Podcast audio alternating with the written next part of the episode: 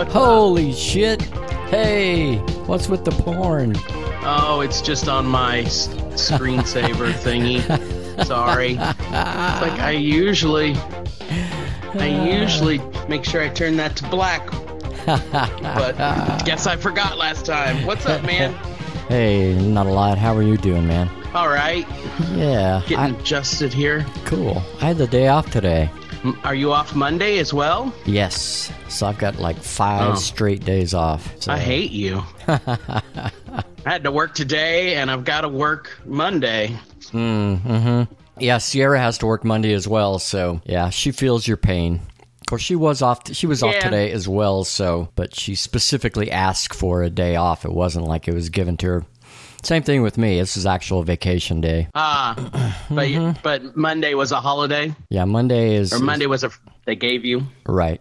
Yeah, they gave us Monday and obviously Tuesday.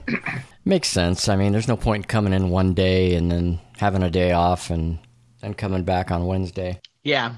Or well, at least, tell that to my work. I know. Tell that to Sierra's work as well. So it's just weird yeah. shit. You know. What are you gonna do? Yeah. So. uh So I'm I'm going to call in sick. That's what I'm going to do. There you go.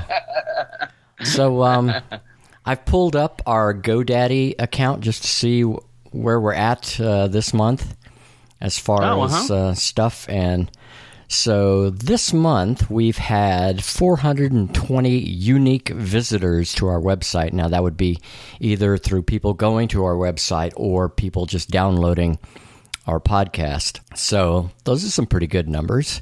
We've got four hundred twenty right. people that have uh, downloaded podcasts this month. I mean, there obviously might be some. Well, no, it says unique visitors. That means not repeats. So that that's pretty good. Right. Mm-hmm. Does that have uh, anything to do with iTunes, or is that just those who go to the website? I think that has to do with iTunes as well. Ah, cool. Okay. Mm-hmm. And it says. Well, cool. But then it says number of visits, so those four hundred twenty unique visitors uh, visited one way or another uh, almost two thousand times. Dang. So well, that's, that's pretty cool. cool.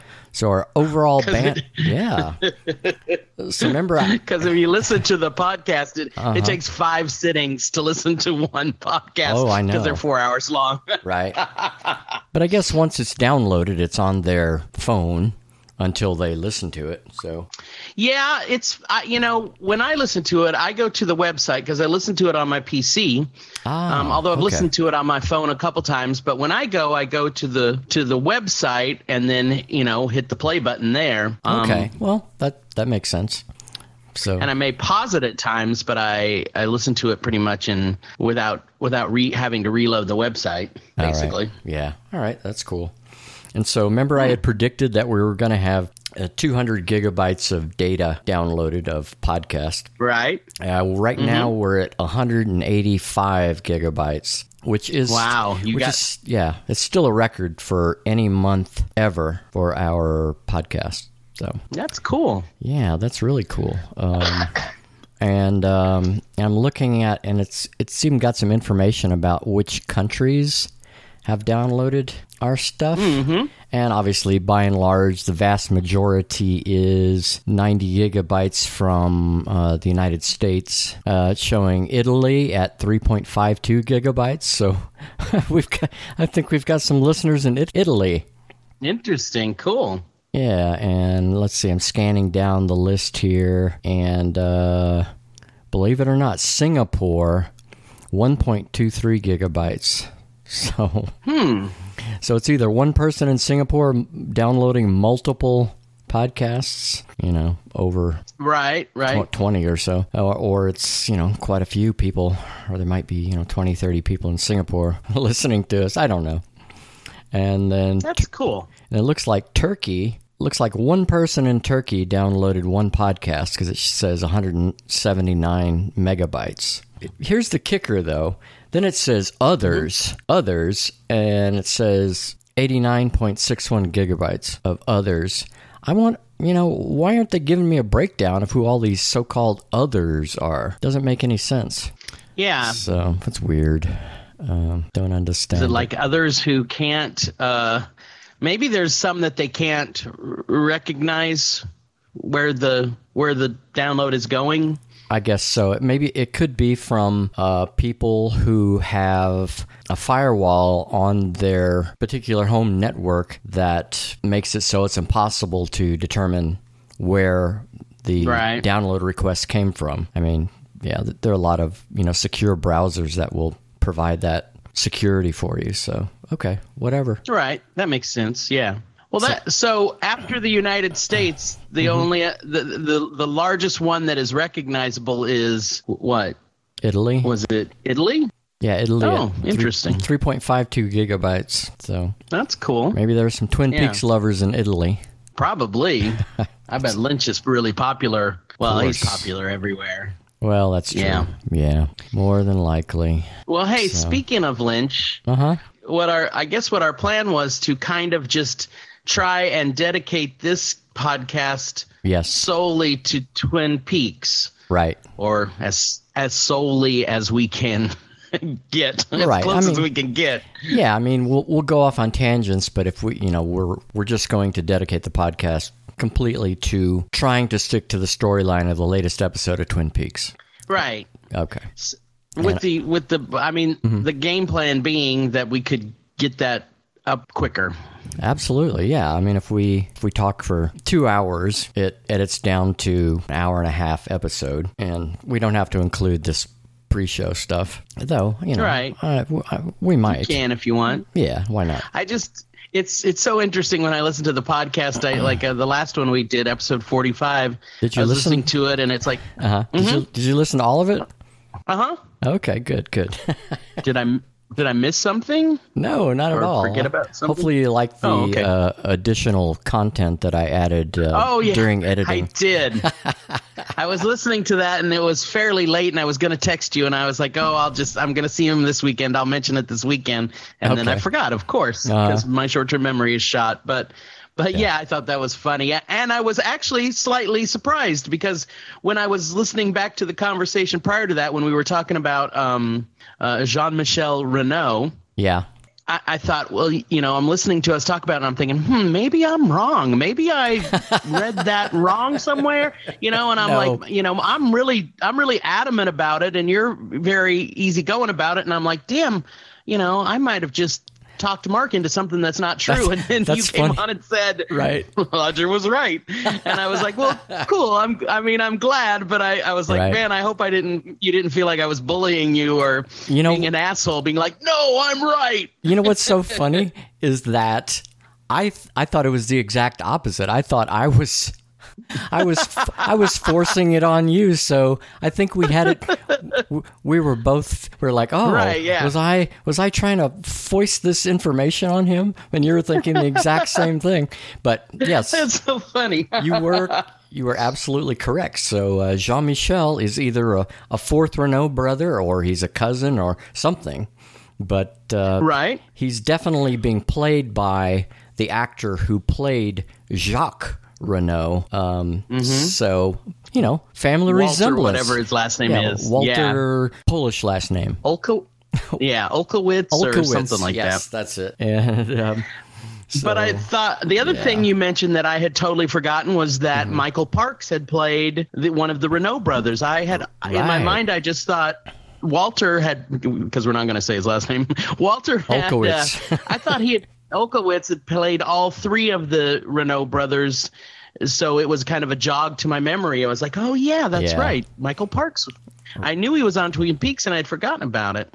Yeah, that's so funny because he's so different than when you see him in other roles that he's played. Plus, you know, because of just the amount of time that has elapsed since we've seen Michael Parks as uh, Jean Renault, uh, that mm-hmm. I completely forgot until I looked it up, and I was like, oh, shit, why am I so dense? So. Right. I mean, he just passed away a couple months ago, and we talked about it on the show, and I think we yes. even mentioned that he was on Twin Peaks, right. and I just totally forgot who he played and what he did, so that was a, mm-hmm. a nice little reminder.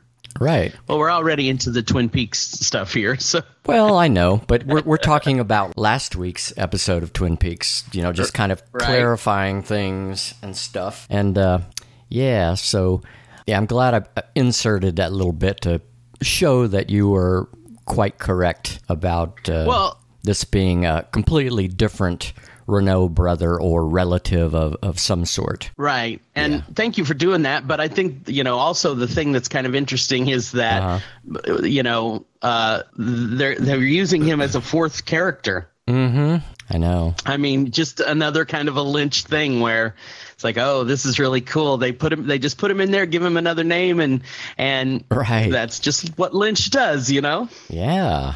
I mean, for all we know, he's like a twin brother of Jacques. Right, yeah. He, he looks the twin exa- brother or the cousin or the he, uncle or nephew. Because he looks exactly like him. He does. He, look, he looks exactly like him. Well, it's funny. He does, you know. Yeah. He doesn't look that much. I mean, he's got the gray beard, the graying beard, but he doesn't mm-hmm. really look that much older than the character he played twenty-five years ago. He could definitely be the older brother, but he could also be the uncle or the nephew or something else, too. Oh, I know. Well, you know what they say, fat don't crack. I don't well, then I I guess I won't crack. He has, well, he has he had no wrinkles whatsoever. He had a smooth right, face, yeah. as if he were yeah. forty-five years old. Right?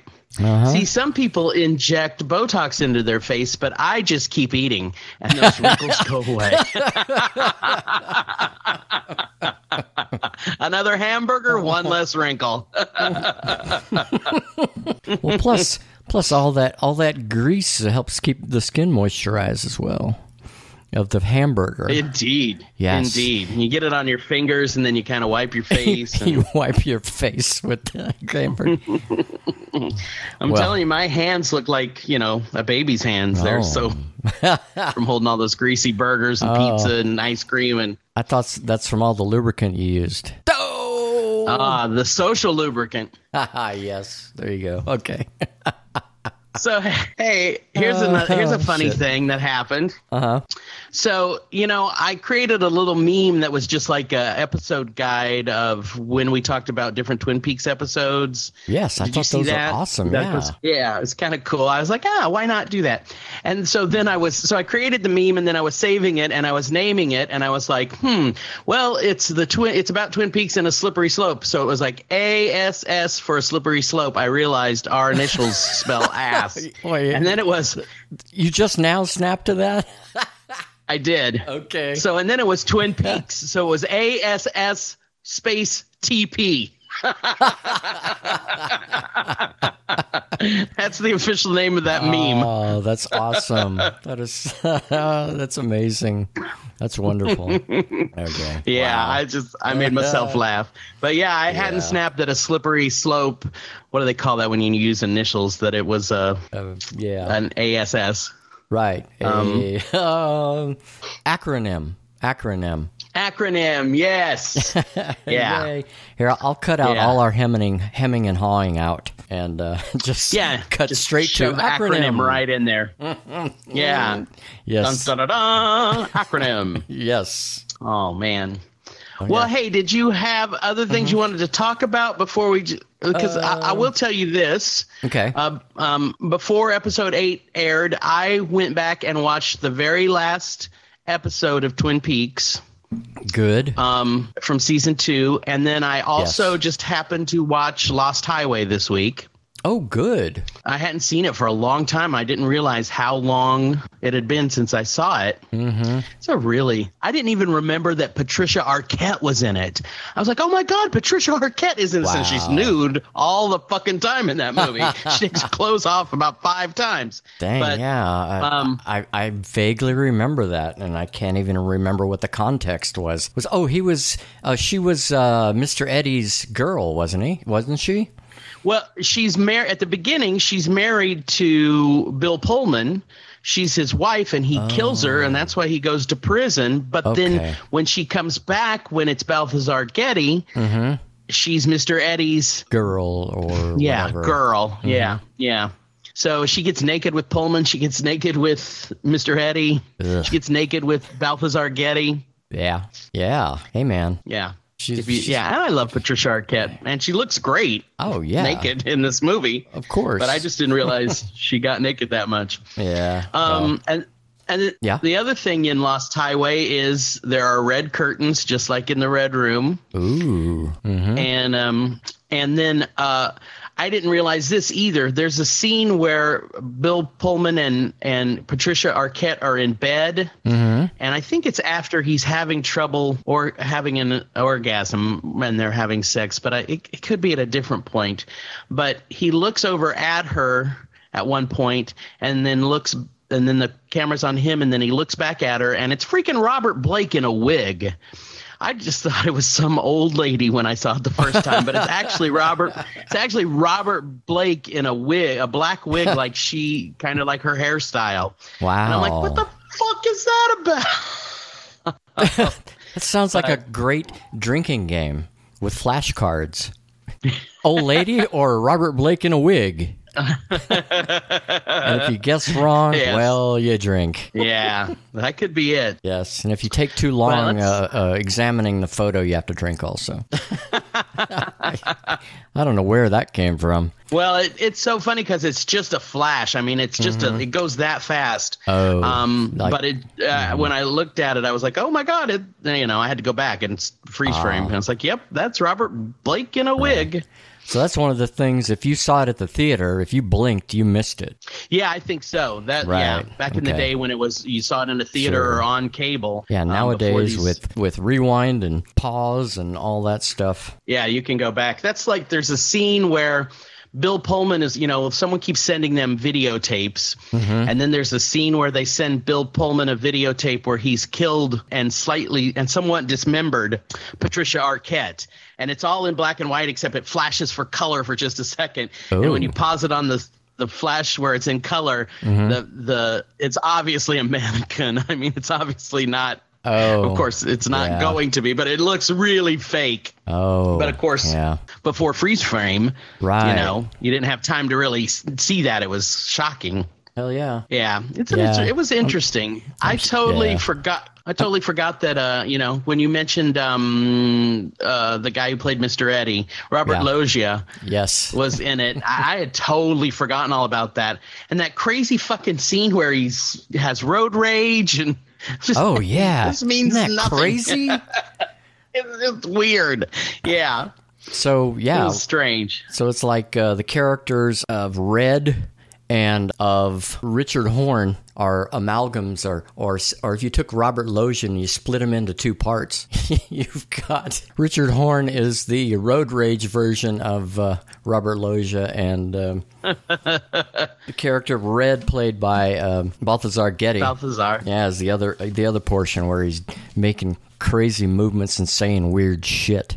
Right? Yeah, yeah. It's. It's interesting because th- that movie mm-hmm. is really kind of very similar in that w- when you think about it and watch it and kind of think about it, it, it seems to be what's going on is that whoever Robert Blake is, he's kind of like Bob yeah. and he's kind of pulling the strings and uh, going into the body of Bill Pullman and, and changing it to Balthazar Getty. And, mm-hmm. you know, it's very similar in theme and tone. Yeah. Uh, and, you know, time kind of fluctuates and and um it's just yeah it was really interesting. Wow, cool. Now you make me want to watch Lost Highway again. It's it's it's a good movie. It actually is. It's yeah. very it's very Peaksian, and so if you like mm-hmm. Twin Peaks, um you would definitely like it. Right, because it's you know I know you do, but I mean the yeah. the audience. No, I know the the our our dear uh, listeners out there. Um, yeah, dear listener. Uh, Lost Lost Highway is, is very dense in the sense that the fir- on first viewing you come away going, "What the fuck was that?" Right? Yeah, yeah, yeah. You have to kind of yeah knowing knowing uh, what it was about. Although I had forgotten a lot of things that happened in it, but just. Just kind of knowing what it was about, and then knowing Lynch's body of work really mm-hmm. helps when you watch it, I think. Absolutely. So, oh, um, it, yeah. Okay. Getting off of that and going back to our last podcast, uh, mm-hmm. we were talking about uh, the Nez Perce Indians. Uh-huh. And, uh, yeah, it, it is Nez Perce. I think we, I think, uh, I think we already, we already came to that conclusion by, by the end of well, that conversation. Yeah. Um, when I was a kid, we said ne- Nez Perce. Right. But I think uh, somewhere along the line, I, I learned it was Nez Perce, but okay. I got so used to saying Nez Perce that I kind of forgot. Right. So last episode, we were both kind of wrong. Uh, yeah, I was saying right. Nez, I was saying Nez Perce, and you were saying Nez Perce, and so it's Nez Perce, like a woman's purse, but spelled differently with an E instead of a U. That's just clarification for our listeners out there, just in case they were confused about the Nez Perce Indians. Which I think, too, I looked a little bit on Wikipedia, but I didn't read a whole lot. But I think they're kind of, weren't they somewhat native to the that area of the Pacific Northwest? I assume because, I know Hawk, yeah, if Hawk is a Nez Perce Indian, then I, I guess that's the case. Right. Because I think I also I just don't remember, you know, in Iowa, we had a lot of well, I, in the town I grew up is named after an Indian. So we had a lot of a na- Native American, especially in the seventies. We had a lot of Native American things that we studied and talked about. And oh, and I remember okay. the the Nez Perce coming up in conversations and in, edu- you know, in teaching and stuff. But I, mm-hmm. I really honestly just don't remember anything about them. I mean, I think at one point we learned about all the major Indian tribes in the U S Oh, wow. Okay. Um, the Native American tribes, but um, I don't recall us ever studying anything like that. Maybe what, maybe the ones that were kind of local to Texas, like the, I think the Tonkawa and the Karankawa Indians, but that's about hmm. it. As far as I remember. Yeah, that's yeah, I think we got into some of it because of we did definitely study the the, tr- the tribes that were um, native t- to Iowa, but I don't remember I don't even remember who, which ones they were. And, you know, the guy that the town, the Indian chief that the town I grew up in is named after mm-hmm. was kind of an interesting guy. He he uh, his mother was a half-breed, so he tried He created something called the half-breed track where they put a lot of half-breed Indians hmm. um, back in the day when they were kind of moving Indians into reservations. And his uh, and his uh, his, tri- his tribe wanted to go to war with the, either another another tribe or the white man. I can't remember which it was. Hmm. And he gave this impassioned speech basically saying, I will I will take us to war, but you you have to understand that if we go to war – we should kill all the women and children first because we don't want to leave them to whoever comes along to kill them and rape them, basically is what he said. So he said, as soon as you guys are ready to to to kill all the women and children, I will I will lead you into battle. And of course they didn't go oh, into battle. Wow. But he was kind of a tried to be kind of a peacemaker wow. and, and a realist. That's very diplomatic of him and, and cunning. Yeah. As a diplomat. Yes, yeah. Wow. Yeah. That's cool. But I can't even remember what tribe, to be honest, what tribe that was that he was the chief of. Are you talking about Chief Keokuk? I am talking about Chief Keokuk, yes. Wow. Okay. See, I didn't realize that Keokuk was named after a person. I thought it was named after a, an obscure tribe. So that that's cool. Good information. All right. Yeah. Yeah, he's an interesting character. My aunt, one of my aunts who's passed away now, my one of it's like my dad's brother's wife, actually mm. wrote a book about the history of Keokuk that was like a paperback that we got a copy of when I was a kid and mm-hmm. full of interesting information. It was a really cool little book to have awesome. If you were from Keokuk. Right. Yeah. Yeah. I want that book. I want it now. I actually... It's called Keokuk, The Way We Were. Um, no. I actually, no, yeah, it is. Yeah. No. I, I, it is, yeah. Came out in about seventy-four. Ah, yeah. well, um, there you go. yeah. I actually have a copy that I stole from my mom, and then uh, mm-hmm. um, I didn't I didn't want – and then my sister was like, can I borrow that sometime? And I'm like, yeah, I'll bring it so you can look – so you can have it.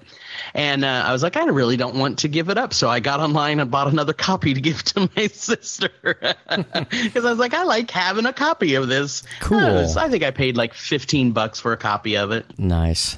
Did you know Barbra Streisand yeah. was uh, an Indian? She's a Native American?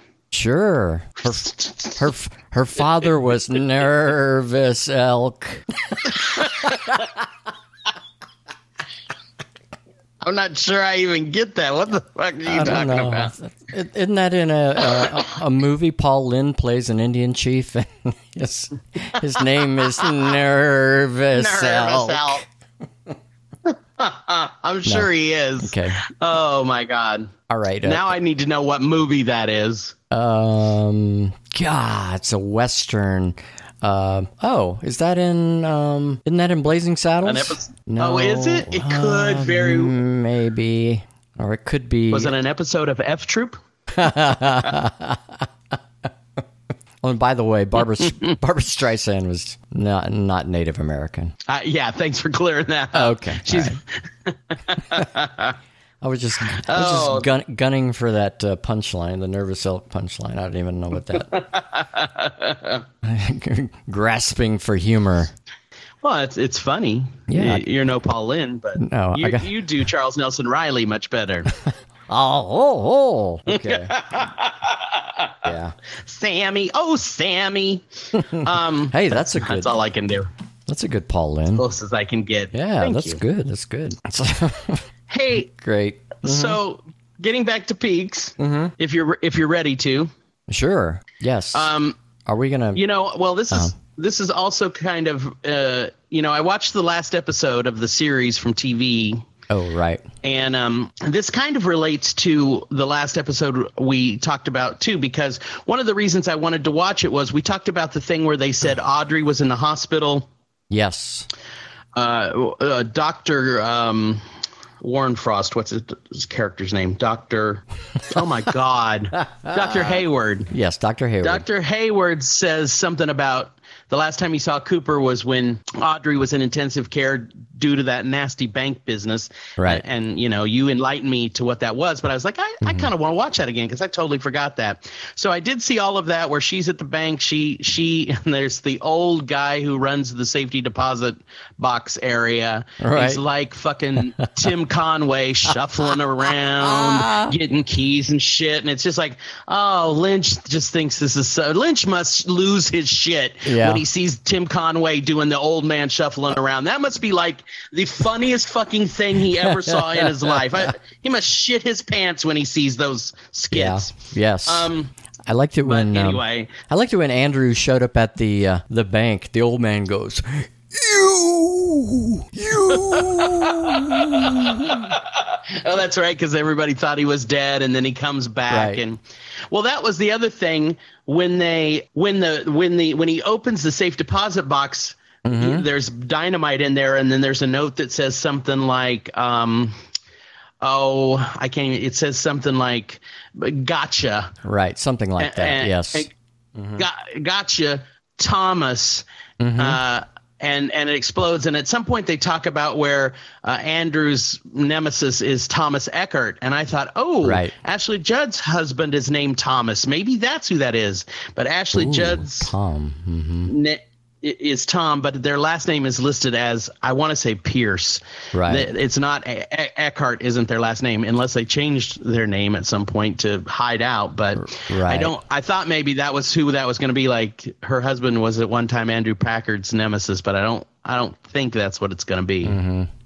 Probably not. Yeah. Because Thomas Eckert would be, you know, the same age as, you know, Andrew Packard, really old and right. probably dead. But by that, now, or maybe he that, was already that guy. Maybe, maybe that guy was in a wheelchair and looked pretty damn old. Yeah, but he looked, you know, he looked old from sickness. It's like he could have been right. He could have been fifty, but just you know, beaten down by disease. Right. From yeah, the looks yeah. of him, you know, he wasn't. It was just yes, um, probably you know. Chemotherapy lost his hair and then just, you know, gray skin just from the poison that is chemo. Right. Uh, I mean, that's true. Yeah, yeah. that could be. Mm-hmm. Um, yeah, I, I definitely don't think it's they're, they're one in the same. Right. And speaking of one in the same. One was, in uh, the same. Okay. That's the scene where the giant is sitting with the, the man from another place. Mm-hmm. Uh, and and they one of them says they Cooper's looking at them and and one of them says one and the same as if they're the same entity. Uh, I yeah I always thought yeah the the old man wearing the tuxedo and and a red bow tie and the giant wearing the you know white shirt and but red bow tie were one and the same. Isn't what old man? Remember the old man? Coffee, coffee. Oh, that guy. That guy. Yeah. That oh. Guy. Yeah. Well, I thought they meant the giant and the man from another place were one and the same. Maybe what they're saying is they're all oh. the same entity. Well, that's very likely. Yeah. Hmm. Yeah. Okay. And then the, at one point, the man from another place says to Cooper, the next time you when you see me again, it won't be me, which I thought was creepy and prophetic. Whoa. Hey. Like, wow. That worked out real good then. Now yeah, worked now, out great for Lynch. Sure. It was an electric tree brain evolution of the arm. Yes. Yeah. Crazy. Yeah. Very. But uh, yeah, to, I'm glad you to, brought that up though. That's that's a that's an interesting. Yeah, it's funny how that turned out. Exactly. Hmm. Cool. Then there was other interesting things like, and, and it made me want to go back and watch more of season two. Maybe eventually I will. But there's you a should. scene where, yes. um, yeah, there's a scene where um, Don S. Davis, Major Briggs, is at the uh, Double R Diner with his wife, and mm-hmm. they're just happy and, and canoodling in a little booth and kissing, and right. they just seem really happy. And mm-hmm. Bobby's there with.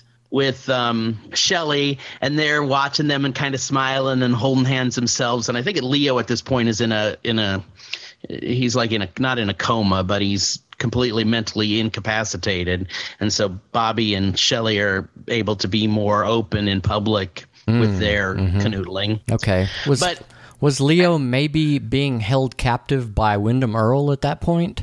He might have been by that point, Hold, yeah. Yeah, holding up a, a box of tarantulas with his teeth. Is that what he's doing? Yeah, I can't remember. I think you're, I think you're right. I think at a certain right. point, Windom Earle gets yeah Leo and yeah Leo becomes something you know Windom Earle's toady, you know, doing his bidding. Right. Mm. I'd so, forgotten that, yeah. Right, but you, I remember you so, said you hated the whole Windom Earle storyline so much I, that I, you I, blotted it I, out yeah. of your mind. I yeah, I did. I hate that character.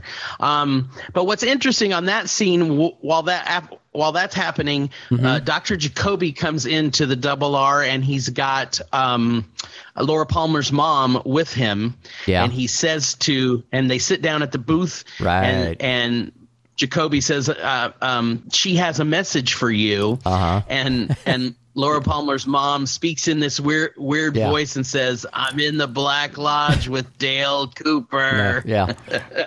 "I'm in the Black Lodge with Agent Cooper." Yeah. yeah. Horrible. Yeah. It was, it was weird. really weird. Mm-hmm. Just all that weird stuff. Um, and then, yeah, of course, you know, that episode ends with another twenty minutes in the in the red curtain rooms right. where weird stuff happens. The doppelganger is born. Mm-hmm. Leland is there all smiley and says, "I didn't kill anyone." Mm-hmm. Um, oh, and, and then, then yeah, Windom Earle is there with uh, uh, Annie. And yeah. And then Windom Earle says he's going to take Dale's soul. And then Bob shows up and he goes, "He can't have your soul. I will take his." And then a flame shoots out of Windom Earle's head. Yes. Yes. And then it pops back down. With weird, weird shit. So weird. Yeah. Mm-hmm. And then, yeah, it's right after, soon after that, the doppelganger is born or suddenly appears. And, um, right. and then at some point, Cooper sees, Cooper sees Annie, and then he thinks she's Caroline for a second. Yeah. Which there's something about is That's is right. Caroline Windom Earle's wife, and Cooper's had an affair with her? Yes, it was like Windom Earle was in a relationship with Caroline, and then somehow Dale and her hooked up, and yeah, I don't know. Got together. Yeah. And she ends up dead somehow, I think. If Windom Earle kills her, maybe, or something. Yeah, I believe so. Cuz um Yeah, I'm cuz I'm grasping at tenuous memories right now. But yeah, me yes, too. That, that I mean, I think, sounds, you know. That sounds accurate, though. I think yeah. I know things, and then I find out I'm not always right, even right. though I always act like I am right. Um, but I think the whole, then, in, yeah. in the whole Caroline thing is what, you know, is part of what made Windom Earle turn bad. Right. Because he was an I, F B I I, agent, I, and then something, you know, and he and Dale were probably the best of friends, but then that was the wedge that got driven between them. and uh, Right. There was some kind of falling out between them because mm-hmm. of that. And then I, I think, mm-hmm. I think Caroline gets killed and they all think it's Windom Earle. Maybe they know. And then he disappears and goes into hiding and doesn't mm-hmm. show up again until in Twin Peaks. It's interesting that Windom Earle isn't mentioned at all in the new series, or, you know, I wonder if he'll show up at a certain point. I don't even know who I, played that character and if that person is still alive.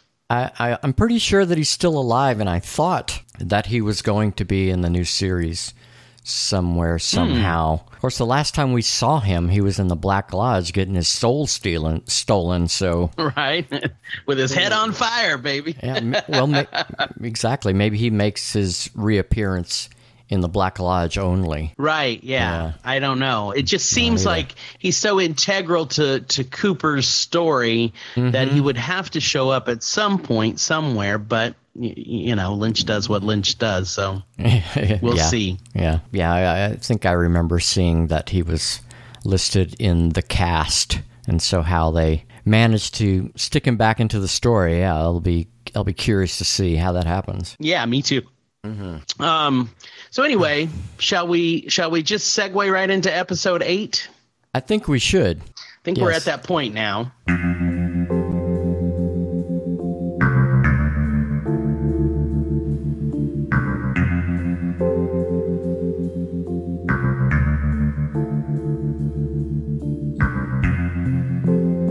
Yes, episode eight, also known as the "What the Fuck" episode. All right, I'm just gonna, I'm just gonna lay it out here right now. All right, let's go. I, I wasn't a big, I wasn't, I wasn't a big fan of that episode.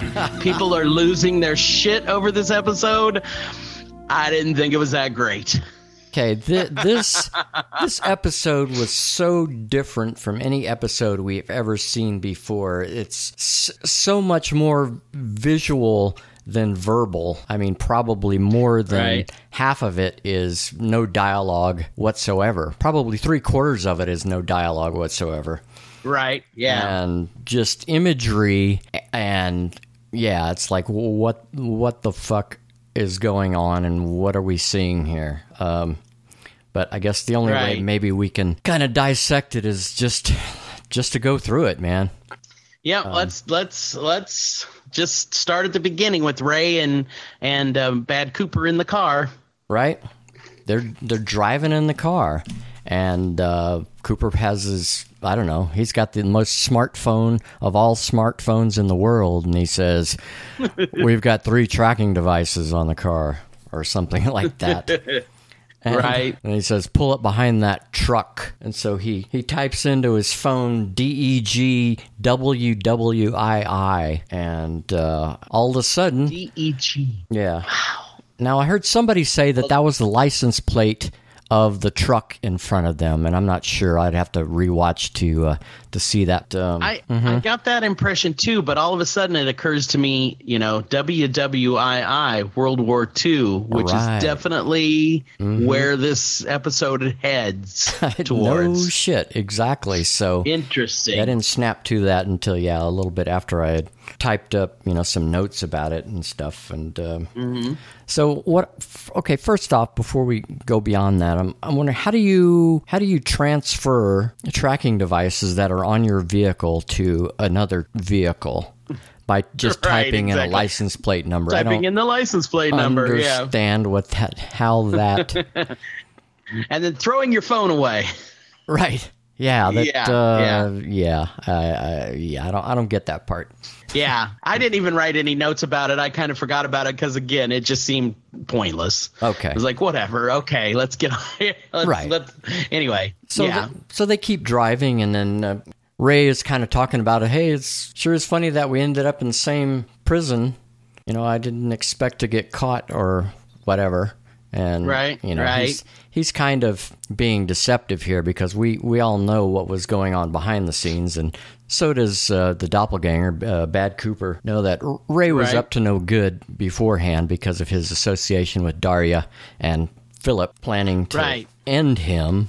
So anyway, Bad Cooper is saying, "You have something that I want." And, of course, right. Ray says, yep, I've got all the numbers memorized right in here. Yeah. Mm-hmm, mm-hmm. And uh, and I, I'd sure like to give it to you, but uh, he wants he wants some money for it. Ray wants quite right. a lot of money. And uh, so they keep driving, and they uh, Cooper tells uh, Ray, pull off on this side road here. So then Ray says he wants to stop for a piss. And so they well, stop. And for, I just uh-huh. want to mention before that something that mm-hmm. occurred to me when I was watching the scene. They're driving through the woods on a gravel road. It's in the country mm-hmm. and it's dark.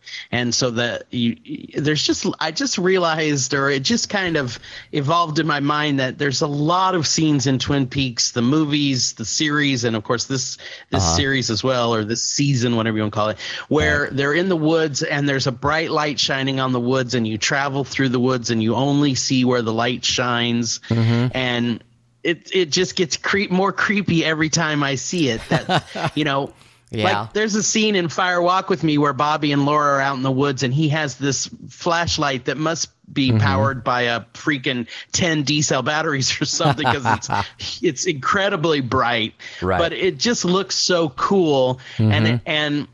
You know, I I all, I was thinking as they were driving and the lights were flashing, and it went. Of course, it always goes on for a few seconds when Lynch does that. It, it goes oh, on yeah. longer than you expect it to. He and I that. was like, yeah, here, yeah, here we are in the woods where we can only see a millisecond into the future. Mm-hmm. You know, we you just. You know, it's that you can see right in front of you, and then you have no idea what else is out there. And that's right. super creepy. And, and Lynch has used it a lot of times, and it, it's it's good every time. It's creepy every time. Right. It's, it's, it's a definite sense of claustrophobia, because you're only seeing that narrow gap, and, you know, the, the, the, the scenery starts to close in, and, you know, trees right. yeah. closing in, and, and, and your field of view is yeah, very, that, very limited. Yeah, claustrophobia. Phobia and uncertainty and, mm-hmm. and you know, um, that just not knowing what's going to happen next. Anything could happen. Right. It's really a great, great device that he uses. Mm-hmm. Anyway. So, anyway, Ray uses the uh, the ruse of saying that he needs to take a piss. Well, maybe he needs to take a piss, but he's got other other things going on. He's got a plot going on, apparently. So they pull off to the side of the road, and Ray's taking a piss, and Bad Cooper gets out of the car, and he pulls a gun on Ray, and he tells and he, again he says, Ray, I need those numbers, and uh, and then Ray pulls his gun, and of course Cooper's gun has no bullets. Oh, well, it has bullets, right. but they're dummy bullets, so somehow apparently yeah. Ray and more than likely the warden of the prison conspired to put dummy bullets in the gun in the glove compartment of the rental car. Yeah. Ray says, tricked you, fucker. Yeah. and then Good. and then shoots him. Yes. And then shoots Bad Cooper. Yeah, multiple so, times. Yeah. And so it was uh, interesting because, of course, mm-hmm. we don't expect that to happen, because Cooper's so good at be, having the upper hand that, right. or Bad Cooper, the doppelganger, that you, yeah. I didn't, you don't you don't think that's what's going to happen, and of course it is. But then no yeah. one could expect what happens after that. Oh my God! What the hell? So Cooper hits the ground, and then I wrote, "Ghostly bums begin to dance a little jig." I said, an ethereal army of homeless men come out and do some sort of dance. Yes. Now, it turns out, and I, I, I'm assuming this is correct, that uh, these this group of men are to later be known as the uh, Woodsmen. Woodsman. But uh, we don't know that right now. Yes, so right. They come until up the, until the uh, until the credits. Yeah, right. Exactly. And then yeah, but then much later on, there's a there's one singular woodsman who is super evil. But anyway, that's yes. getting way ahead of ourselves here. So well, what, I also I also wanted to uh-huh. mention, you know, a lot of people have said the woodsmen w- were something new, mm-hmm. or we ha- you know. But if you remember, there's a scene where Matthew Lillard, I think it's a scene where Matthew Lillard is in jail, and mm-hmm. they pan over to one of the other sale- cells. Oh, yeah. And one right. of them is there. And yeah. I thought it was supposed to be some kind of genie, but it's not a genie. It's whatever whatever the woodsmen are. And then he kind of either floats up or disappears or something. So yeah, we, we've glad. seen one of them before, mm-hmm. but but who they are, what what they represent, obvi- I mean, they're obviously from the Black Lodge, I would think, but maybe, probably, yes. Yeah, yeah. So... Yeah, so what do these um, woodsmen start doing? They start rubbing on the injured Bad Cooper. start rubbing his his neck and rubbing blood all over his neck and rubbing his abdomen and stuff. Uh, mm-hmm. Very strange shit. And then, what the hell happens? Embryonic Bob begins popping out of Cooper's thorax. What the fuck yeah. is going on here? Yeah. Bizarre. Yeah. Bizarre shit. Just weird. Oh, it's very weird. Yeah, because you're also wondering is, you know, because we all consider Bob, I think, the evil spirit that has possessed Cooper to, or the doppelganger to, right. to make him do the things he does. Yes. And so it's like, are they exercising Bob to come out of Cooper, or are they reviving bad Cooper? You, you, you just don't know what the hell's going on. Right. Well, I guess as far as the reviving part, we find out later. But here's the question. If they're taking Bob out of bad Cooper, what is he going to be like if he wakes up? Which we know he, he will right. later on. But is he going to end up being like... Um, Uh, good Cooper, just kind of stumbling around, doing weird shit, and just repeating everything that everybody else says because he no longer has Bob inside of him? Right? Yeah. Or is he just, is he... Now, why... Now, I remember that we see Bob come out, and then, and then uh, Ray freaks out and leaves, yes. and then Cooper kind of disappears, or, yeah, or the bad Cooper kind of disappears. Kind of fades out, doesn't he? Yeah. Yeah. And then you don't see him again in this episode, do you? Uh, you do, right after the uh, Nine Inch Nails song. There's just oh. like there's like a, a thirty second scene. Oh, that's right. Of uh, yes. Bad Cooper yes, sitting that's up. Right. Okay, I've let the cat out right. of the bag, and I've gotten way ahead of myself. But yeah, you know, but it happened. All right. Uh, right. Yeah. Yeah. Yes. So anyway, so Ray has taken off, and he's driving in a car, and he is scared, and so he makes a phone call, and he says, Philip, it's Ray, and I assume he's talking to Philip Jeffries. Right, that's the assumption, yeah. Okay, and he's like, uh, uh, what'd he say? I shot him. I think he's dead, but he got help. I think he says something like, "Well, I'll, I'll, I'll just get him later," or something. I can't remember he says, his exact um, words. He says, "I says something about Cooper may have had some kind of help. I saw something that mm-hmm. may be the key to this whole thing. Yes, I told Cooper where I'm going, so if he comes there, I'll get him." There you go. Okay, cool. Thank goodness. So you, yeah, thank goodness you got the exact quote. Uh, well, that's pretty close. I may have paraphrased a little, but that's okay, pretty close so to what he says. Pretty close. Yeah, yeah. But who sees what what? Ray saw and then is like, Cooper had some kind of help. Yeah, I don't really. Yeah. That's really not what happened, that's, man. Yeah. N- well, no. I mean, I, uh, anybody who would come away from seeing what he saw and saying that, yeah, of course, I guess. Yeah. He didn't want to say what he really saw because he would think Philip. Yeah. Would think that he was out of his freaking mind. Right. Yeah, yeah. Yeah. Yeah. It's, you know, who knows what you would think if you saw all that crazy shit going on. But right. uh, yeah. yeah. So I mean, that's I mean, that's completely outside the realm of anything that anybody's ever seen. So I can imagine being a little unsure of what you actually saw. So, yeah, that's true. So are we done with that scene? Yep. Then okay. we cut to the, the to Roadhouse. The Bang Bang Club. Yeah, the Roadhouse. Yeah, now are the Roadhouse and the Bang the, Bang Bar yeah. the same place, or are they different That's places? That's just what I was thinking. Because, are they two different places? Yeah, because it had a completely different feel to it as the Bang Bang Bar. And, you know, and then they had this, right. this real creepy announcer introduce Nine Inch Nails also. Well...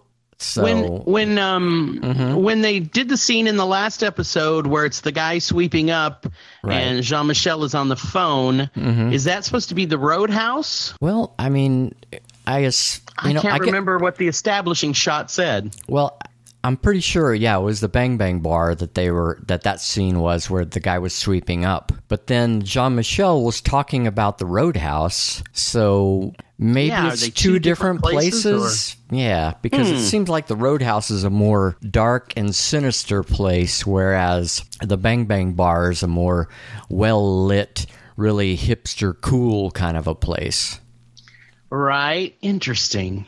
Wow, yeah. yeah. I guess we'll... Yeah. We should do some research on that. Yeah. I know I... I I know both of them were in the original. I mean, I remember, I think both of them being in the original series. Yes. But I just never snapped, and I never put two. I never took two and two apart and realized it was two separate places. That's interesting. It might be, or or maybe the Bang Bang Bar is part of the Roadhouse. I don't know. You, I, you yeah. Know, I guess I should have done more research. Nah, I guess we're gonna have to do some. Yeah. For episode nine. But yeah, we will. That'll be our that'll be our pre-show discussion. Yeah. Right. Mm-hmm. Right. So anyway, Nine Inch Nails plays and they do a song called "She's Gone Away," and uh, mm-hmm. so. What do you think of Nine Inch Nails? Um, I'll read you all the stuff I wrote because I think oh, it's funny you? what I wrote. But, oh wow! Okay. I, yeah. Nine Inch Nails. Hmm. I, I don't know if all of their music is exactly like this song, but I'm wondering, how did they really get that famous? Um, I don't know. I have not liked them from the beginning. I've never been a big Nine Inch Nails fan. I always, I.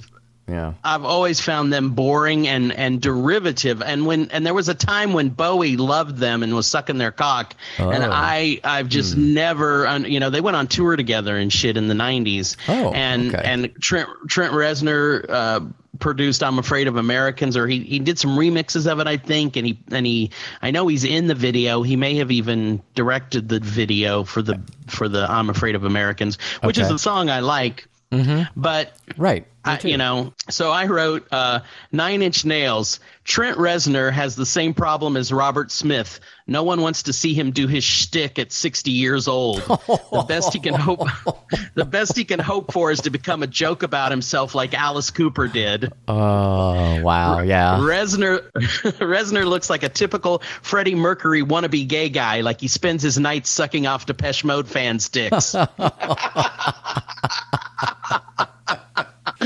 I'm kind Whoa, of an asshole. Wow. But yes. yeah, it was I, very I actually derivative. fast forwarded through the video. Uh-huh. Yeah, I fast forwarded through it. I was like, yeah, I I know what Nine Inch Nails is all about, and and I think Lynch I, really likes him too. I think Lynch is a fan. Okay, and I don't get it. Well, I was thinking when I saw him on stage, I was like, wow. That's that's what would happen if uh, Glenn Danzig and Lux Interior had a bastard child. That's nicer than what I said. Yeah, uh, I just, you know, like, a, like an I guess, amalgam. Yeah, yeah. Every you know, and when you watch Nine Inch Nails, you're going to think of ten other bands and performers because right. they're derivative as shit, in my opinion. Yeah. And and they've just and they always have been. You mm-hmm. know, uh, I mean, why would I listen to Nine Inch Nails when I can go listen to something like Alien Sex Fiend wow. uh, or some other band yeah. from the eighties that was that they that they kind of suckled off the teat of? Right. Um, yeah, I just I just don't get it. Mm. You know, mm-hmm. it's not my kind of music anyway. Yeah, I, I mean, I you think know. I think that particular performance kind of set a tone for something. I, I'm not sure what it was setting the right. tone for.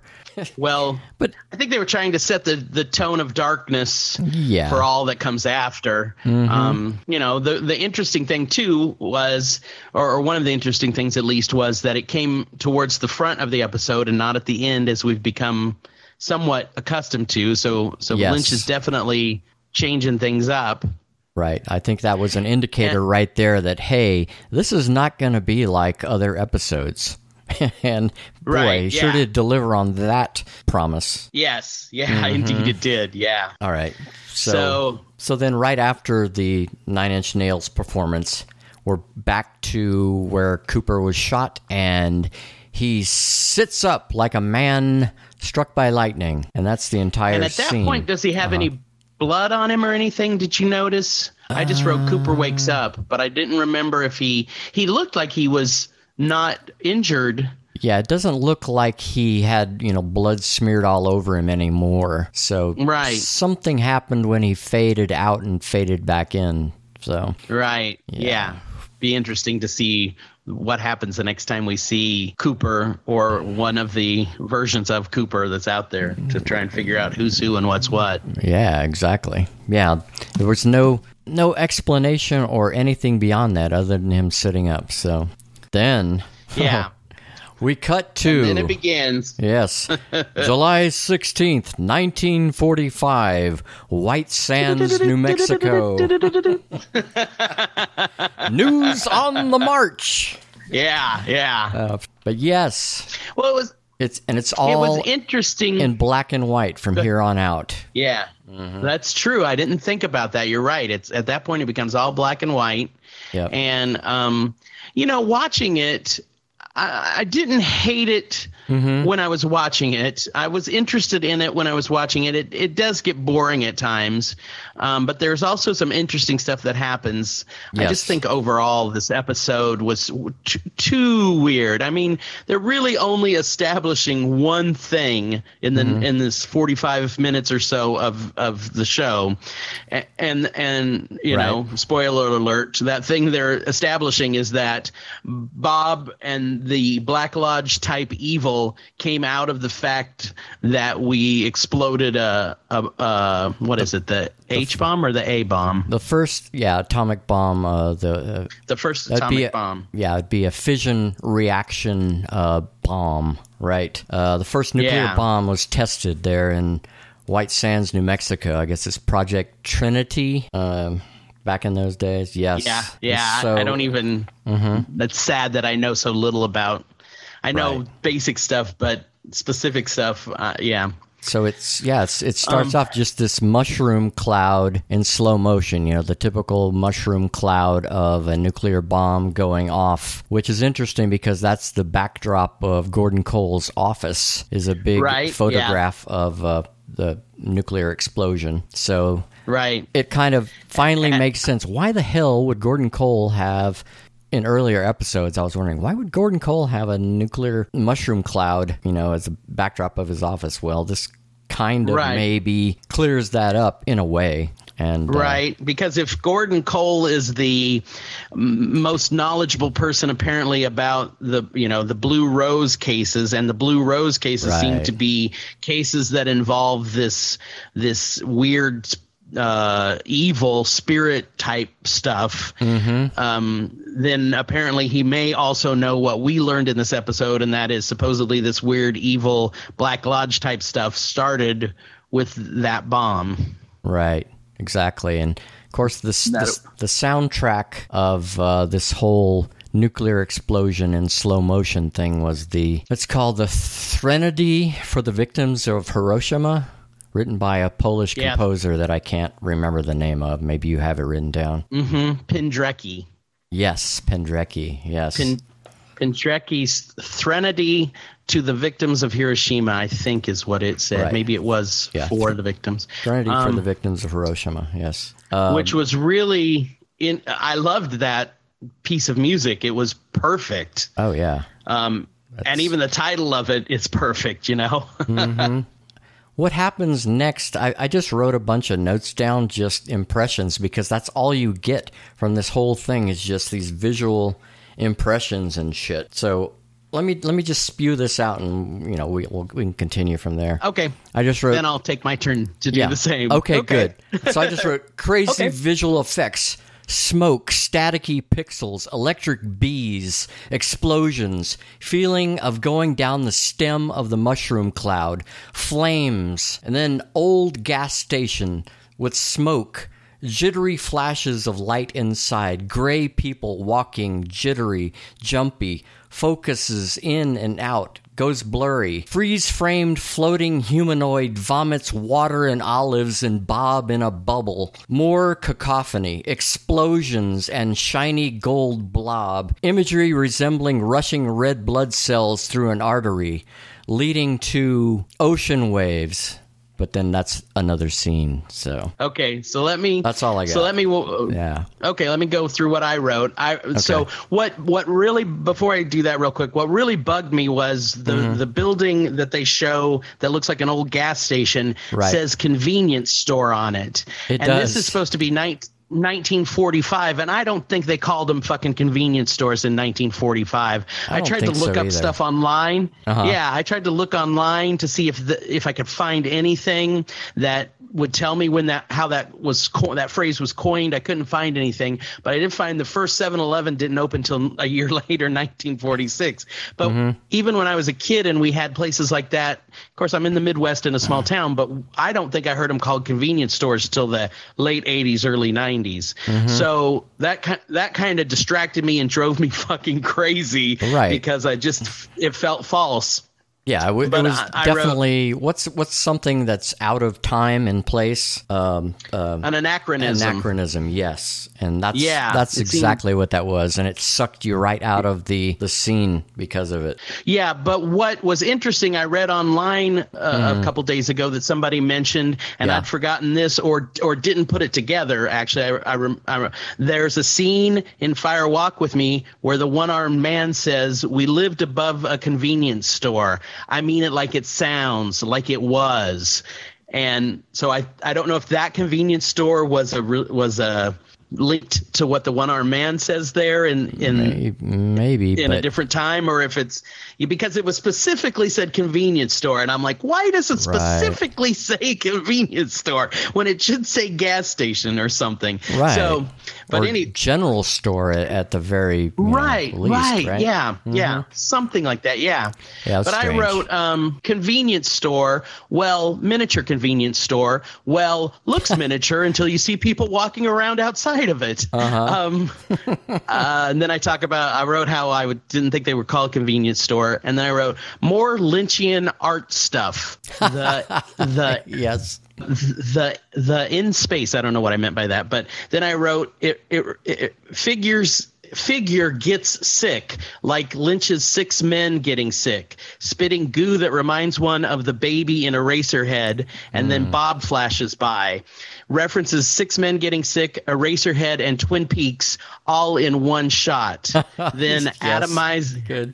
Then atomize blood, then waves. Wow, we both had the blood yeah. thing going on. Yeah, yeah, then, then waves. Yeah. Right. But I, but I thought, you know, that that scene you were talking about where it it's a, almost like a still shot, and you're zooming down that long spike of stuff that. Um, It really reminded me of the way the baby looked in Eraserhead, that same kind of oh, gelatinous kind of, goo with uh-huh. little things in it. And, mm-hmm. and you know, which I don't know if that was his intent or not, but I was like, wow, he really, you know, kind of references like like we've said about his artwork in, you know, this digital art that he's doing in this series, mm-hmm. very much evocative of the art he has done in his early days with short films and things. So yeah. I found that interesting. I got bored as well, but I thought it was interesting. No, it was it was visually interesting, especially with the you know the musical accompaniment made it a kinetic art piece more than anything. Yeah, yeah. I mean, certainly, again, like we said, when there when there was that scene where it's the woman, the the Asian woman who has uh, flesh over her eyes, mm-hmm. and, and it's very glitchy. Her, her her and Cooper are in this room, and it's very glitchy. Yeah. And that certainly reminded us of of Lynch's early artistic work in short films. Definitely. And I think th- this did as well. This was, when you saw that scene, you knew it was very easy to see that that was a, a something made by the same person that made Six Men Getting Sick. Mm-hmm. You know, those, it's very, it's very, uh, it's a, it's like an homage to himself. I mean, it's very yeah. much an evolution of his art. Yeah. Mm-hmm. So yeah, brought, anyway, brought to the twenty-first century. Yeah, yeah, yeah to the digital age, for exactly. sure. Yeah, right. So in the next scene, we go to the waves leading up to a rock outcrop with a metallic castle on top of it. Now, my first thing was, is this the same place that Cooper went to after he fell out of the Black Lodge when he thought he the was actually going to... Uh-huh. Right. The place where was the woman... Was that the place where the woman with the Asian woman was? Yeah, with the... With or is that a different place? With, yeah, with her eyes covered over with skin or whatever. Yeah, yeah that kind of thing. So I'm assuming yeah. it, it looked like the same kind of place, that same... industrial feeling, strange dark rooms. Then we see yeah. a I, I wrote dark eye makeup lady in sequin dress listens to a distorted Victrola. Then an alarm begins going off. The concerned giant shows up to eventually turn it off on dark hammered inverted electric metal cone. He leaves. He leaves. Walks up staircase to old movie theater screen showing nuclear explosion and Bob Bubble. Giant rises and floats. Eye makeup lady watches with amazement. Giant's head begins spouting gold fountain and gold ball. Eye makeup lady catches slow floating ball with Laura's face in it, kisses it, and releases it. It goes into saxophone-shaped horn tube and is ejected into black and white earth on movie screen. Okay. That's a lot. That is but a lot. Let me let me let me go through what I wrote, which is, you know, of the same scene. Okay. Um, I went I went uh, after the the scene with the atomized blood, mm-hmm. then waves, then a rock, then mm-hmm. a building, then a window, then a forties black and white woman in a room. Odd bell-shaped device reminding me of some of the things we saw in Dune. Then she reminds us of the woman in the radiator in Eraserhead. For some reason, she just kind of reminded me of that character. Hmm. Okay. Uh, may, um, mm, yeah. Uh, there's there's there's a gramophone, so we expect the giant to be there because he's with the gramophone at the beginning of the series of this season. Oh, uh, he comes right. and he he yeah. comes and he yeah. He comes and he turns off some sort of annoying alarm, then climbs the stairs in what looks like an old abandoned theater mm-hmm. to a room with a screen and watches a, thankfully, condensed version of what we just saw. Very good. Yes. He I pauses on Bob. He mm-hmm. levitates. The woman walks to the screen. Giant has gold dust coming from his head, then a gold bubble, which mm-hmm. comes down to the woman. Laura Palmer is in the bubble. She kisses Laura and lets the bubble float up into a dune-like device that shoots it to the earth or a film of the earth. Mm-hmm. Wow. Yeah. Very, I love I love hearing odd. It from our two different perspectives, which are very similar. I do too. I think- but I like the de- the different details that you had in there. yeah okay. yeah me too. I think it's interesting when we do this. We've done this a couple times. This episode had so much artistic stuff in it. It really is interesting to see different viewpoints of what happened in that scene, um which of course obviously open to interpretation, which Lynch loves to do.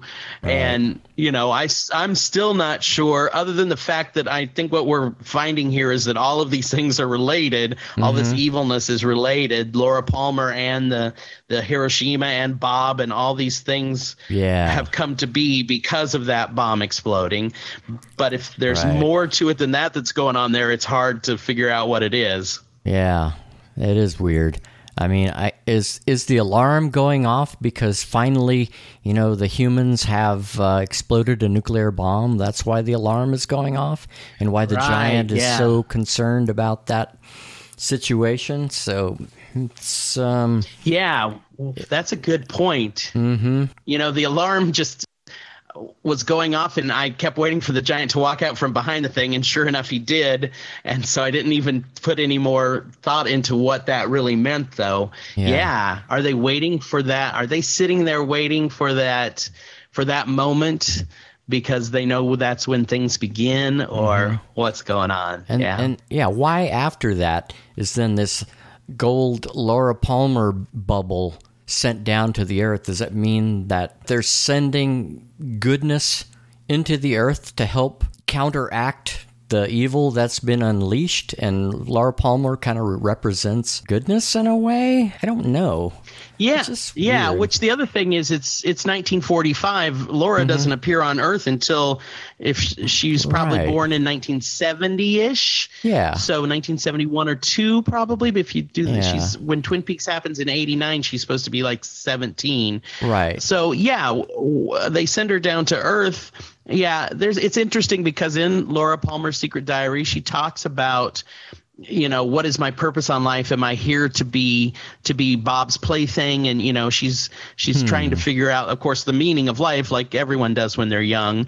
But yeah, she's, you know, she she wonders sometimes if she was put there to be to be the, his victim, so other people wouldn't get vic- other oh. women wouldn't get victimized and different things like, like that. She's so the she's the sacrificial lamb to yeah, distract. Yeah. The evil that is Bob for a while. Oh man, I, right. I don't know. That's so yeah. much, so yeah, much to I, think about. My head is, my yeah. head is exploding here. I don't know what to. Th- Whoa. Okay. Wow. Yeah, I don't know either. There's so it's certainly interesting that she appears at that moment in this in mm-hmm. this storyline that's going on, that she's somehow important to what's going on with this nuclear yeah. or atomic bomb and and the evil that's unleashed. Yeah. Yeah. Well, I th- I think that know. I think that place that the giant and the you know the the the sequin dress lady are in is is kind of a place that's outside of space and time. And so right. just because they're seeing one thing on a screen that's happening in nineteen forty-five and Laura Palmer is being sent down to Earth, you know, in the, the seventies, you know, being born in the seventies, say, uh, that, you know, that just because those right. those two events are separated by decades in, you know, the giant's world, there, you know, all time, you know, is is happening right, at, at right, once, yeah. you know. Right, yeah, this is ha- where they are is happening outside of what we call time, yeah, right. possibly. Not, time is not yeah. linear in the industrial inverted cone land. yes, yes. Uh, yes. Perhaps, perhaps so. Sure. Yes, you know. Because before long, it's nineteen fifty-six. That's right. Yes. Fast forward to nineteen fifty-six, New Mexico desert. And what's the first thing we see? An egg. And the egg cracks open and some kind of a winged frog bug crawls out of this egg. Yes, it, it's hard to tell how big it is until there's a scene later on where you can estimate its size. And it's it's a it's a for a bug, it's large. Yes, it's perfectly mouth-sized. Yes. Indeed it is. Did I it give away just something? About perfect, just about, per- like like many things, it's perfectly little girl's mouth size.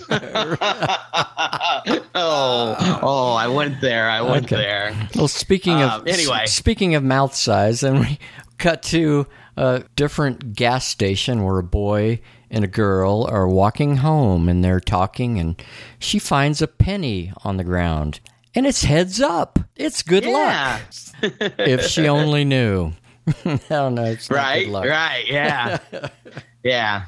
So this boy and girl, and of course there's a little bit more with them mm-hmm. uh, after a couple after another scene. Right. Um, so I'll, maybe I'll wait till we get to that scene till I tell you my theory. Oh, okay. So, okay, that's cool. Okay. All right. So so then right after that, we see what we, what I was earlier calling bums, but we know now yeah. are the woodsmen. They float down right. from the sky. Yep. And then the homeless uh, men fall to the desert. yeah. Okay. There you go. And then we see an old couple driving in a car get stopped by these bum woodsmen. And now we finally first see the head woodsman. And he comes to the window of the old couple and says, "Got a light?" I was waiting for your imitation. I knew you could do it way better than I ever could. Yeah. Got a light? Got a light? Got a light? Oh, oh it started driving me crazy. I was like, oh, for fuck's yeah. sake, how long is it going to say that? Right, and then it, it kind of goes into slow motion, and the lady is screaming, but it's going... right? And so the guy driving the car is horrified, and he hits the accelerator, and they speed off. Yep. Yes. So then they cut back to the boy and girl walking together. Romance mm-hmm. brewing slowly. They kiss, and she goes home, and then he walks away. So what do you, I wrote, what do you yeah. Okay. um, teen, teens walking, she ask, asks him something like, you live by the school, don't you? And he says he does. Hmm. He walks her home and he kisses her. Mm-hmm. Um, and then, and then, you know, she walks into her house and he starts walking off. So in my mind, what I was trying to do with the whole timeline uh, of all of this was right. I thought, is this Leland and uh, I can't remember what Laura Palmer's mom's name is, but is this Leland and Laura Palmer's moms when they're young people?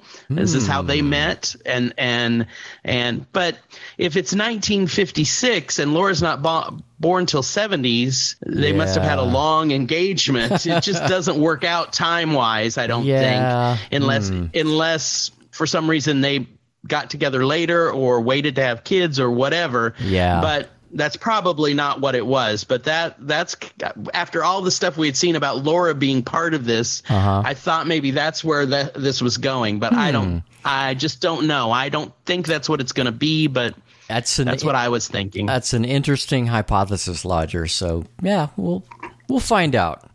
Um, yeah, I'm sure we will find something out at some point. Mm-hmm. Who knows? Maybe it's Dale Cooper's parents. Ooh, that's interesting. That's interesting. Yeah, I don't know if we've hmm. ever he's ever mentioned anything about his parents. But, I uh, don't think he has. Mm-hmm. Yeah. Yeah, who? Because I, I kept waiting to see if they called each other by name, and I they they didn't. Mm, um, so mm-hmm. we don't know their names, or we didn't see any other family members, or what town they were in for sure. Or although it certainly looks yeah. very much like um, they're in New Mexico area. Yeah, I think it does. But really, it, they could yeah. be anywhere. But it does say, I think it does say nineteen fifty-six New Mexico desert is uh, the okay. scene. The scene opens okay. up saying that. So it's putting you in place okay. and time. Okay. Interesting. Yeah. Okay. Yeah. yeah, because so then we're hmm. also to assume that the bomb went off in forty-five and eleven years later, this bug is born. Right. Yeah. So, yeah. Hmm. Interesting. The mouth, the mouth yeah. shaped bug. The mouth-sized right. bug. Oh, they've got to stop. Got to stop telegraphing. Okay. Yes. So let's just continue. But it was interesting because uh-huh. when you when you see that bug, I guess we're talking mm-hmm. about a little bit. Right. You know, next to her, I didn't think the bug was that big when they showed it crawling on the desert. I just mm-hmm. thought it was kind of a bug-sized bug. But this bug is a damn-ass big bug. Right. So. It's the size, yeah, it's the size of a pretty good-sized frog because it yeah, it yeah. looks like it's half frog and half winged yeah. bug of some kind because it's got the some back crazy thing. Yeah, it's got the back legs of a frog, but all the rest of it seemed to be bug-like. Um, but we can we can talk about that more. So yeah, yeah. The very next scene, the woodsman starts walking toward the radio station. It's got a big uh, stereotypical radio station tower right next to it. And it's radio station yep. K P J K. And the D J is play- it K P or W P? It says K P J K, yeah. Since okay, we're, that's so funny. Since we're I west, I wrote down W P J K. Oh, yeah, we're since we're west of yeah, the Mississippi. West of the Mississippi, it's a K. It right. would be a K. Mm-hmm. Yeah, yeah. And so the D J begins playing the Platters song, "My Prayer." Okay, my prayer. And so we see another fifties song, which there was yeah. a fifties. When I when I looked when I when that happened, I went back and I looked at, you know, the two songs they played in um in the last episode, "Green Onions," which is definitely from the early sixties.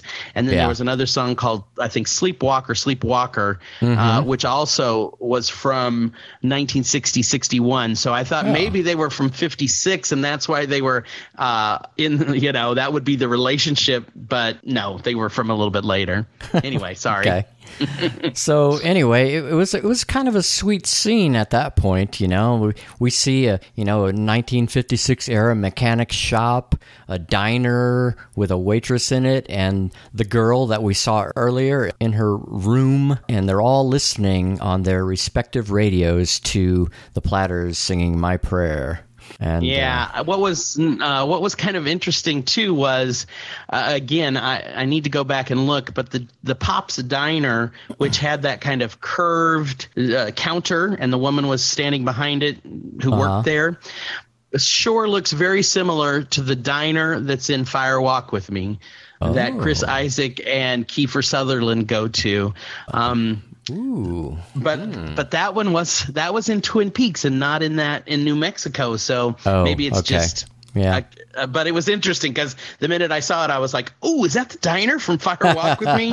But they're just yeah, re- anyway. re- recycling sets, right? Mm-hmm. I just think it's interesting how so many things you're always looking for c- c- clues when you watch mm-hmm. Lynch and especially Twin Peaks. You know, so you're always looking for clues, and but then you're also oh, looking know. for. things that you know because heaven knows anything can be interrelated in his universe. True. Um, so it's always interesting when something looks like something you've seen before. Mm-hmm.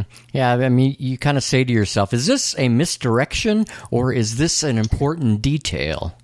You never right, know sometimes. Yeah, yeah. Uh, indeed. So as, as which is the great thing about it. Right. Yeah, well, that's true. Yeah, it uh, it discombobulates. Yeah. So anyway, they cut to the God of Light woodsman shows up at the radio station and he kills the radio. The door's s- just wide open at, yeah, exactly. at nine o'clock at, or ten o'clock or eleven o'clock at night. Yeah. Yeah, just walks right in with his grimy self and uh, immediately kills the radio station receptionist slash woman by crushing her head. Yeah. Yeah, I yes. crush your skull. And then he proceeds to walk over to the D J and grabs his head. Of course, we hear the record yep. scratch off "No More My Prayer" by the Platters. And uh, yeah, your prayer is over. That's right. So the woodsman grabs the microphone. And woodsman talks on the microphone and broadcasts to the surrounding town. And here's his whole thing. Yes. Mm-hmm. This is the water. And this is the well. Drink full and descend. The horse is the white of the eyes and dark within. Yes. And, and he just repeats that multiple times. Right.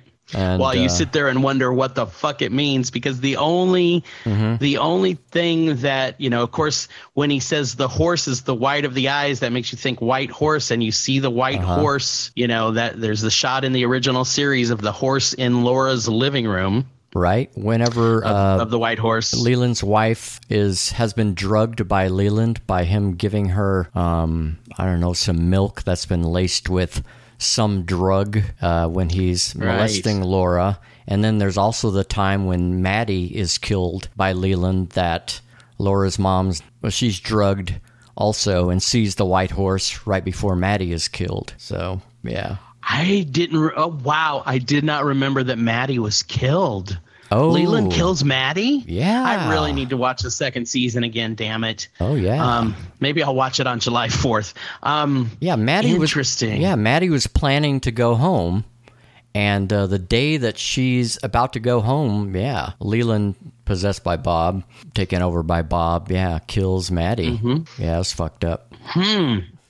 Wow. So do you see a white horse at that point as well? Yes, when... Because um, Missus Palmer has been drugged again, and she's crawling on the floor, and she looks up, and sh- the white horse reappears in front of her for a few mm. seconds, and then she passes out, and then that's when Leland kills Maddie.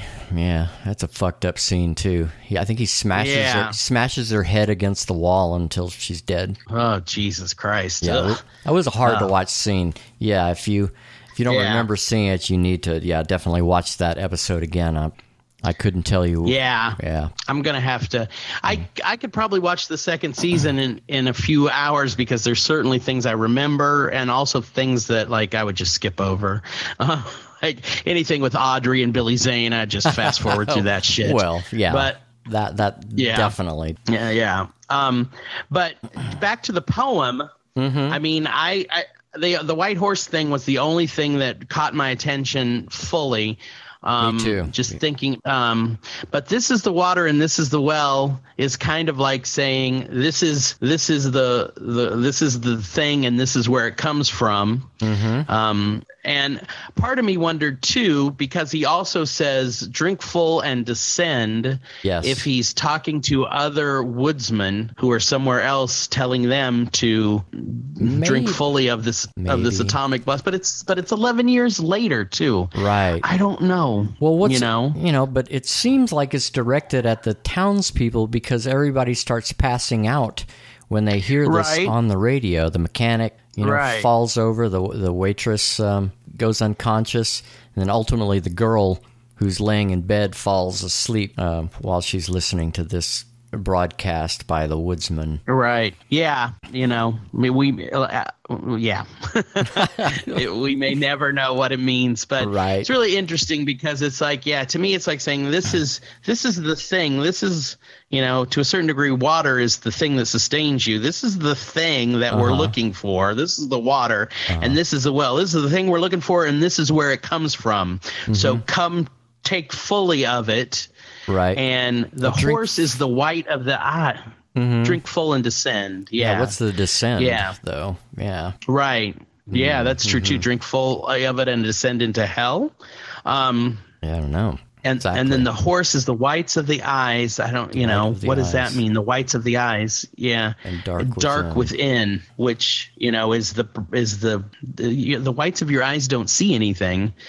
And the darkness right. is within. There's definitely darkness within going on. Mm-hmm. But yeah, cool poem, really interesting. Eyes, yeah, and dark within. Yeah, what does that mean? The, what is the, that? The, the horse is, is the dark the, the pupil of the eye? It has yeah, nothing, that's kind of right. Yeah, yeah. It's the horse, the the white of the eye, and there is darkness within the horse, which is the pupil of the eye, which sees the reality.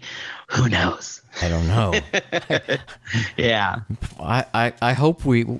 At some point in the future, know what the fuck that means. right. Right yeah. now, we're uh, still, yeah. our brains are, you know, reeling and, and, and flipping inside of our skulls. It's crazy shit. Yeah. So yeah. then, right after that, the frog bug is crawling. The girl falls asleep. The frog bug flies in her window, lands on her bed, and slowly crawls into her mouth. Horrifying. Yes. The stuff of yes. nightmares. Yes, yes. Yes, I mean, I had to convince myself that it was a C G I thing, and she just, you know, that girl just had to sit there with her mouth open for a while, and yeah. they C G I'd in this horrible thing crawling in her mouth. Yeah. Heaven forbid it was a real kind of oh prop. They, I they, hope it wasn't a real pro- they, prop of some kind. Yeah, they they trained a frog, put a costume on him, yeah. and. Well, you know, that's gotta Lynch be is it. Very good at building things. He could build a bug that would crawl oh, into. Yeah, but yeah, yeah. It, it was. I, it was definitely. If it's C G I, which we presume it is, it was damn good C G I. It sure looked fucking real. It wasn't oh, like yeah. some of the other C G I we've seen right. on this these shows. It it looked fucking real. Um, yeah. course, so which made it, of course, all the more creepy. Yeah, I think C G I in black and white is easier to make look. Yeah. Real. Well, that's maybe. a very good point. Because all you're dealing with yeah. is, is is tones. You know, you're not dealing with color, so you can right. Yeah, you can work on the detail more. So I don't know. Yeah. But, uh, so that's probably true. Yeah. Mm, interesting. So after so after the the frog bug crawls into the girl's mouth, the woodsman crushes the D J's skull, mm-hmm. and then the woodsman leaves out into the desert night. End yes. of episode. I wrote, I wrote, woodsman kills D J and then walks out into darkness as horses whinny. Right. And is that the horses that Ooh. Are the whites of the eyes? Or, yeah. Do you remember when Cooper was in the uh, Black Lodge? In, I guess it was the first episode, the curtains, the red curtains pull up and the uh, zigzag black and white lines go on to infinity. And in the distance, mm-hmm. there's a white horse also. Yes, I was just thinking of that. And he when you said Cooper's it, yes. in the lodge, I'm like, there was a white horse there. Yes, right. I remembered that there was a white horse yeah. there too. Isn't that wild? So wow. I yeah, don't know, man. Yeah. So yeah. One day we will know what the hell that's all You're about. Right. So, you know, mm-hmm. I remember, I think I, uh, you know, like I remember, this is totally a little bit off subject, but not. Mm-hmm. Um, like my, my mom is very, a very intelligent woman. I know yours is too. Um, mm-hmm. So I remember like one time we watched this really odd, um, it was a dance thing on P B S choreographed by Twyla Tharp. Have you heard of Twyla Tharp? Yes. Yeah. So it's this modern dance. The music was by um, David Byrne. And there's there's a scene with all these dancers, and there's a big foam rubber pineapple, and they start tearing the pineapple apart. And uh, okay, I, I remember, and I, you know, I saw this when I was probably like nineteen, eighteen, and I remember saying to my mom was watching it with me, and I remember, I don't remember, I was like, I think I said, wonder what that means, or well, why are they doing that? And and she said, well, the pineapple is the international symbol of hospitality. Which what? Is okay. I was like, yeah, well, it, apparently it is. It, it's uh, in right. some way, and it's a, so it's it, a Hawaiian so, thing, right? Whether mm. that had anything to do with what was really going on in this dance or not, I don't know. But okay. I, I seem to remember asking her if she, there was some symbolic meaning. You know, why is there a white horse there mm. in Laura Palmer's living room? And I don't, mm. I don't remember if there was something that it symbolizes. But it would be interesting to know, like in dreams or other things, if a white horse symbolizes, I mean, a white horse generally symbolizes goodness and coming to the rescue, and you know, yeah, possibly. So I don't, I don't know. Huh. The horse is always the horse is one of those things that's always been interesting because there's never been anything that really explains what it means, other than it's there at different times in different places. But yeah, what it's supposed to symbolize has never been clear. Mm-mm. Yeah, I mean, and apparently I think it symbolizes the white of the eyes, but right, right. I mean, originally, I always thought, you know, when Laura's mom was being drugged, I thought symbolism that she had been drugged with heroin. But ah, interesting. That, but in light of recent events and developments, I don't think it has anything to do with heroin. Right, right. Yeah, it's something but completely different. But that is true. Different. They mm-hmm. they do call heroin horse. Yeah, and it's and and, and white powder is like cocaine. So yeah, right. Hmm. Yeah, Just, I've, I've heard. Know. Yeah, I've heard. Yeah, cocaine referred to as horse, and I've also heard yeah heroin called horse. So hmm. horse. Yeah. Yeah, or, or riding the white horse. There's a song by the right. same name. I do believe there is. Yes, I um. I think it's great that, you know, as we expected, this new series asks more questions than it answers. Oh, wow. Yeah. You know, this yeah. isn't a series that is going to tie everything up neatly in a little bow. No, this is going to go on for decades. It, which would be amazing. If it did, that would be, that would be so great. Yeah. It's yep. just amazing if there was more. I, right. yeah, I can't. I mean, I would love there to be more. At the same time, I would love it if there was things that were tied up. Mm-hmm. And sometimes things do kind of get tied up. But, uh, yeah, I, I, I'm, it just makes you more and more curious as to what – you know, we've got ten – we're not even halfway through. We've got ten more episodes to go. Wow. And, that's um, awesome. Oh, my God. Yeah. I, you know – Now I, I see why we're going to have uh, Twin Peaks exclusive episodes. We need them. Yes, we have to. Mm-hmm. Yeah, I agree. Because I don't know that they've put up a complete schedule of when all the episodes are going to air. Hmm. And I don't even mm-hmm. know where I read or saw or heard that the next one won't be till July ninth. But okay. Um, yeah. I think I, yeah, I remember anyway. seeing that. Yeah, there wasn't going to be one this Sunday, but yeah. So, well, that's um, good. I mean, it gives us a chance to catch up and get this episode out before episode nine another is episode aired. Comes yeah, on. So we'll finally be caught up. We've been kind of so a little what, behind. So you've been listening to our special episode discussing episode eight of Twin Peaks, The Return. So slide in next time when we discuss episode nine of Twin Peaks. On a slippery yeah. slope. Got a light. That's the best I can do. That was the best good. I can do, man. Oh, that's great. Okay, good. All right, cool. All right. Okay.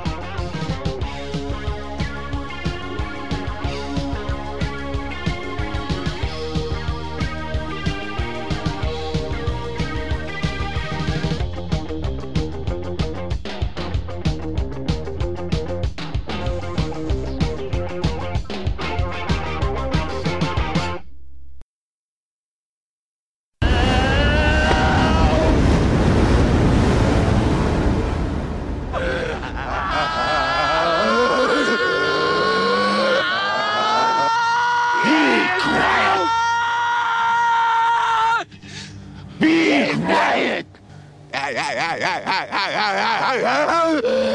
You go. He's wrong. He can't ask for your soul. I will take his.